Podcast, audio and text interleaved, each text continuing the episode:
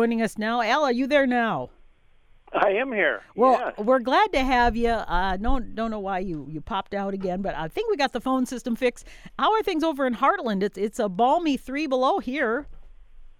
Yeah, it's it, you know it's really nice. I think uh, I I went for a walk and I I think it's it's really nice. But then uh, you know in my family normal is just a setting on the washing machine, so it just you really can't go by me. And I'm just uh, I'm just so thankful every day that I'm allowed to go for a walk. That uh, I look at it a different way, and plus I don't have to shovel the cold. It took forever to get all shoveled out yesterday, and it was just a, a full-time job getting all the snow out of the drive and everything. There was really a lot of it. So it's the cold is, uh, you know, we all hear that some say it was the Norwegians that said it. Some said it was the Swedes. Some say it was the Finns. Some said it was just Minnesotans. That there is no such thing as bad winter, just bad clothing.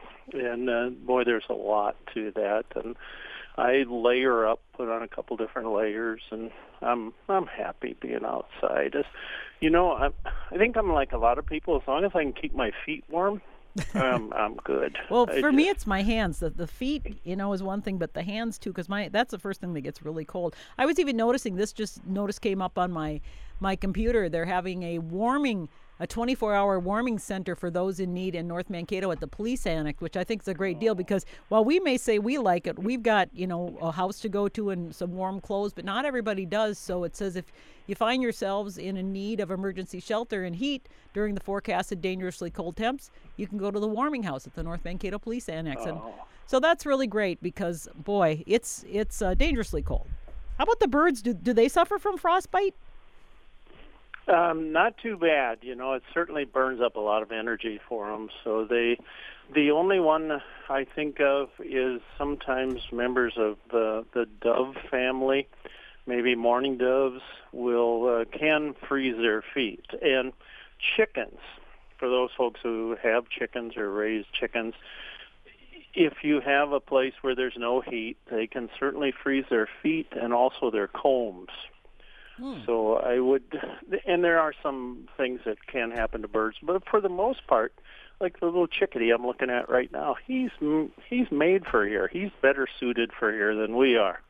So he he can do all right as long as he gets enough fuel, and that's the secret to them. And if he has a place where he can he can hide pretty well, uh, find a place out of the wind and the cold, and and of course away from predators. That's the one thing that they have kind of going against them is that things want to eat them.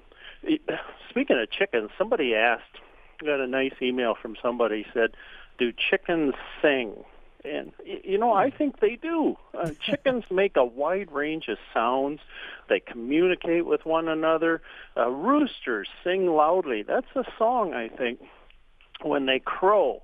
And then they do this little sing-songy thing when they want hens to come over and share whatever tasty treat the rooster wishes to share. And hens will do that little clucking and singing to their chicks when they want them to come and follow the hen or come and eat something. And if anybody's ever heard a hen right after they lay an egg, they they cackle. They they just seem so happy. Maybe they're happy it's over with. I don't know, but they have this great cackle after laying an egg, and uh, you know, I think it's singing, and it's better singing than I hear from many humans, in, including myself. So Well, Al, I, I just After I had had my boys, you know, one was almost nine pounds. I, I don't know if I was cackling. I was I was relieved, however, though. it's kind of like the you- same thing. You, did you sing at all, or I think I just wanted to go to sleep. Gawk, I buck, would- buck, buck, buck. I think that's a, a song, though, don't you? Chickens. I think it's. Y- you know, it's with any kind of music, Al, it's it's in the ear of the beholder because there's some music that I don't think is music, and then I'm sure stuff I listen to other people think is not music. So I think it's if you were another chicken, it was it's probably beautiful. Yeah, I agree. And uh, when I was talking about where the little chickadees roost, somebody, uh, somebody, my wife, she's much more than somebody, uh, asked, where do bald eagles roost during the Minnesota winters? We're going uh, along the Minnesota River. You know, we're looking at birds and things, and of course it was so cold, and we look up, and here's an eagle up there, uh, young eagle, didn't have any white head or tail yet, and it's oh, it's just about dark, and there he is, teed up right on the top of this tree. Well, you wonder about them. You say, well, you don't want to stay right on top of that tree all night. The wind would get at you. So where do they go? Well, bald eagles find shelter in protective areas, as you might expect. So they can find kind of brushy area, uh, tree with a lot of branches. I would think around here conifers would be the the thing for them, and that reduces exposure to winds. And these microclimates will hold heat more efficiently than do open spaces. And an eagle has 7,000 to 7,200 feathers. They told me at the American Bald Eagle Foundation. So, and they are effective insulators. And you know, a an eagle's a big bird, so that large size that helps retain heat too. So they they make it here. Man, I don't know how. I had so many appointments and things yesterday. They canceled them all. I had so many today. They canceled them all except KMSU. They stuck in there, but everything else was pretty much canceled. Uh, tomorrow uh, they've canceled all but one thing for me. So a bald eagle can't do that. Just say, you know, I'm just I'm going to cancel everything today, or they're going to cancel me. So I'm just going to hunker down. They they have to stay in great shape in the cold, and it's amazing to me every day and again, I'm the I'm the biggest fan of chickadees. I am a chickadee cheerleader, and when I see those little guys, where you can take three of them, put them in an envelope, and mail them for one forever stamp, it's incredible how they survive, and not only survive but prosper. They've done well forever, and I just I I'm just mystified. I, I I mean I know how they do it, and it's easy to say, well, this is how they do it, but boy, and to really get out there and do it. If you uh, are in some areas where the crashing temperatures painted frost patterns on window glass, just stop and look at some of that. I was looking at some the other day, and they look like ghostly plants and feathers on the window. They were just so incredible. So I took uh, I don't know how many photos. Uh, none of them came close to catching the beauty of that on the window glass. And it was uh, it's just fun to see nature's art like that. I'm watching a red-bellied woodpecker fly into the suet feeder even as I speak here, and it's a male.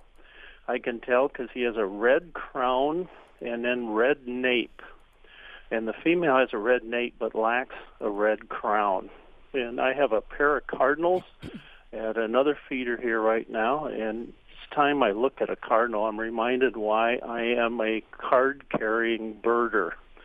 And when I was outside uh, earlier today, a squirrel chattered at me the entire time I filled the feeders. The whole time. I don't know when he took a breath. Just the whole time. I don't I thought there was something else that was bothering him, but no, apparently it was me. I'm a guy. Whenever I think it might be me, it is me. I I don't have to think twice. And I like squirrels, even though they can be hard on a feeder sometimes. But I think it's as the psalmist said, harden not your hearts. And I reckon that applies to all things, and all things certainly include squirrels.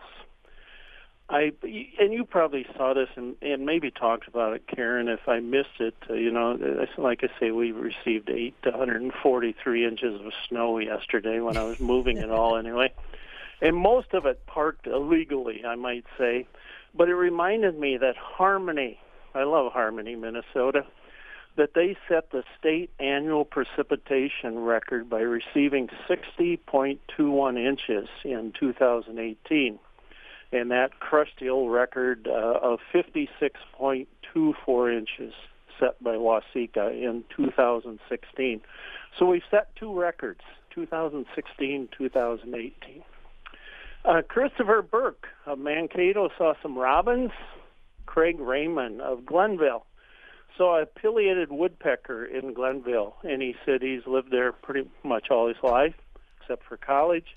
And it's the first one he's ever seen there. So he said, boy, it was really neat seeing it. Uh, Chad Hines of Mankato went out birding with uh, five other people on Saturday. He said, uh, beautiful snow and cold. They saw a northern shrike, a rough-legged hawk, a purple finch, American robin, horned lark, pine siskin, common grackle, brown-headed cowbird, and American tree sparrow. Ryan Shackleton said he saw several large flocks of horned larks this morning, easily 200 birds, and lots of snow buntings as well. Uh, Denny Galligan of Albert Lea assured me that winter is half over. He called me, just say, Al, he said, winter is half over. And I said, how do you, how do you know that? He said he saw a chipmunk in his yard. Oh. And it was, yeah, it was really cold too. But Denny, that's how he marks the midpoint of winter is when he sees that chipmunk. But I I see him on warm days, but oh, that was a nasty day when it was out. Uh, Marion Ball of Faribault said, I've been excited to see large numbers of cardinals and mourning doves at my feeder. I used to have 20 to 30 doves in my trees, but that number went downhill once they were declared game birds. Really? For an ounce of breast meat? I love them because they are so calm and peaceful. They don't scatter every time I walk by the window. I wish I had windows where I could just sit and watch my birdies, but not in this house. When and if I ever have to go to the home, windows that look out to bird feeders will be a requirement. I also get the occasional pileated woodpecker, but they prefer my neighbor's feeders. Maybe that's okay because they are voracious eaters, just so they come visit occasionally. Then there are squirrels. Oh well, I made peace with them long ago and enjoy watching them too. My daughter lives in Cobblestone Lake Development in Apple Valley, where they have several white squirrels. I'll send you some pictures of her unique squirrel feeders. And I, she sent me some. They're large pumpkins and things that she's cut holes in and hollowed them out. So the squirrels go in.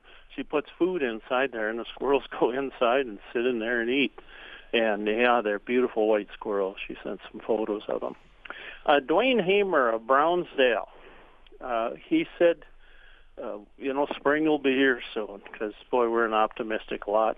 And he said, you know, the first sign of spring, he was a rural carrier for many, many years. And he said the first sign of spring to him is the killdeer. So when the killdeer comes back, it doesn't lie about the weather like robins and some other things will. So uh, Greg Tellier. Uh, Greg is from British Columbia, and he was oh he was referencing a show we did back oh probably in early summer or late spring. And he said interesting observations about cardinals and reflection in mirrors. Uh, Terry and I have both witnessed on a number of occasions the mountain bluebirds attacking the truck windows and also the American robin attacking them. On a number of occasions, usually in the springtime, they spend days attacking the mirrors and windows of her truck. They also leave quite a mess for the owners to clean up after them. He said, I cover uh, the mirror with a hat, the outside mirror of the truck with a hat. I have put uh, uh, bags, plastic bags over them, Greg, and then I put a rubber band to hold them in place. Uh, you know, the only thing is you got to remember to take them off when you take off down the highway. Um, I don't know what a policeman would say if you're driving down the road and he sees that on there. And well, Al, said, so you got I have never, and it'll be good. I have never had a bird attack my mirror, so I I didn't think even know that was a, a thing. And my question: Are they attacking the one that says the objects are nearer than in the mirror than they actually are, or something like that? Which one do they prefer? I don't think they care as They long as they see see one in there, and I think they probably want one that will be uh, life size anyway, so they can uh, see that in there and say, you know, that's another cardinal or that's another robin, and I'm gonna I'm gonna kick his rear end out of this territory. So I had a 1959 Rambler Classic and I put baby moon hubcaps on it to really make it look like a hot rod. And the mirrors on that just drove birds nuts. I don't know if there was a sign on those mirrors in bird language that said "kick me" or what it was, but they would uh, they just attack it all the time. And I would put in those days I put brown paper bags over them. And just uh, I I think I was more concerned that they were pooping all over my car than I was about their activities. Uh, Jim Shook. Jim lives in Haines, Alaska, and listens from there. And thank you, Jim. I appreciate that very, very much.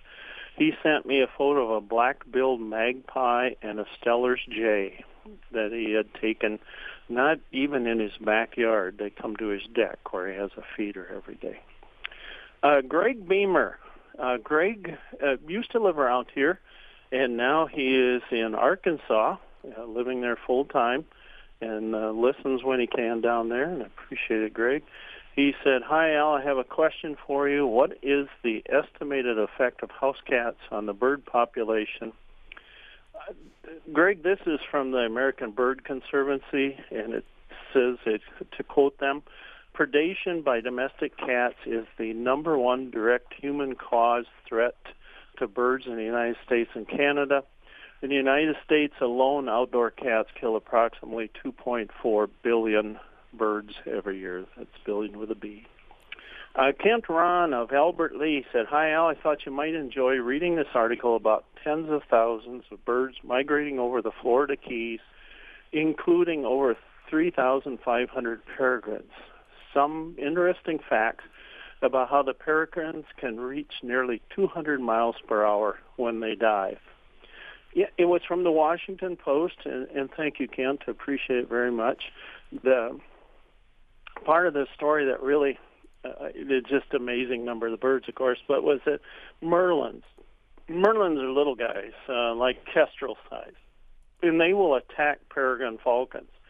They merlins are, oh, we all know you know, as a guy, there was always a little guy that would just have that attitude. He he just oh, you know, he was willing to my dad would say he would fight at the drop of the hat. And they just uh, i had a cousin. He was just i he wasn't belligerent but he wouldn't give an inch on anything ever. He just didn't want to argue with him because he would never give up.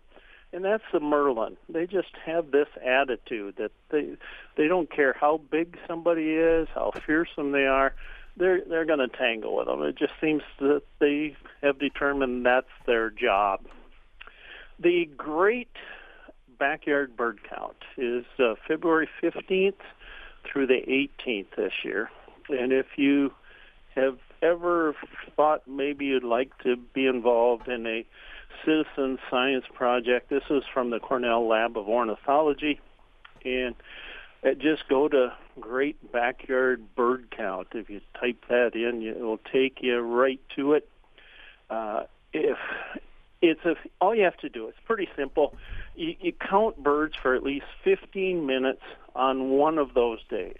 You can do it for longer. You can do it on every day, but 15 minutes on one of those days, February 15th, 16th, 17th, or 18th.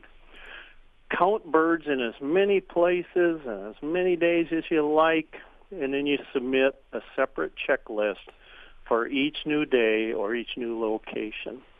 And it, it's a, a fun thing to do, especially if there's uh, kids involved in it, and you can put these in, and then you get all these information and numbers from all the different areas of what kind of birds they're seeing. So it's a, a pretty cool thing, and I highly recommend it. You know, and, Al, the reason I've never done that is because I'm always afraid I, I'll misidentify them, and then it will skew the the numbers. Because sometimes I'm really not certain. So that's why I I will not do that because I just don't feel confident in my bird identifying abilities. So I, I, I don't know how do you get over that. I would uh, go off and get a degree in ornithology. Oh, okay. as soon as possible, and yeah, it's um, a lot of times if you have somebody that uh, is pretty knowledgeable about birds and they can join you for you know a day or something at counting stuff and that that's all it would take if you're just counting the backyard stuff about that long, and you'd you'd be set. A couple hours, you'd know them all. So really? Okay. Any problem. Yeah, I think so. Otherwise, that ornithology degree, I think, would. Al, uh, I might have be to have you come and, and hang out with me in my yard someday and just sit with you, Sure. and, and then maybe we can. happy to do that. Yeah, because I see someone, I, I say, I think it's a junco, but I'm not sure. And my kids will go, "Is that a sparrow?" And I'm, I say, "Uh, maybe." So yeah, and I get books and I look at the pictures in the books, and they don't always look exactly the same. So that's where I get confused. Especially some books, they'll have the the, the sketches. Some books have the pictures, and they aren't always posed exactly the same as they are when I see them. None of them look like they do in the book. I Yeah. don't think so. Especially photos.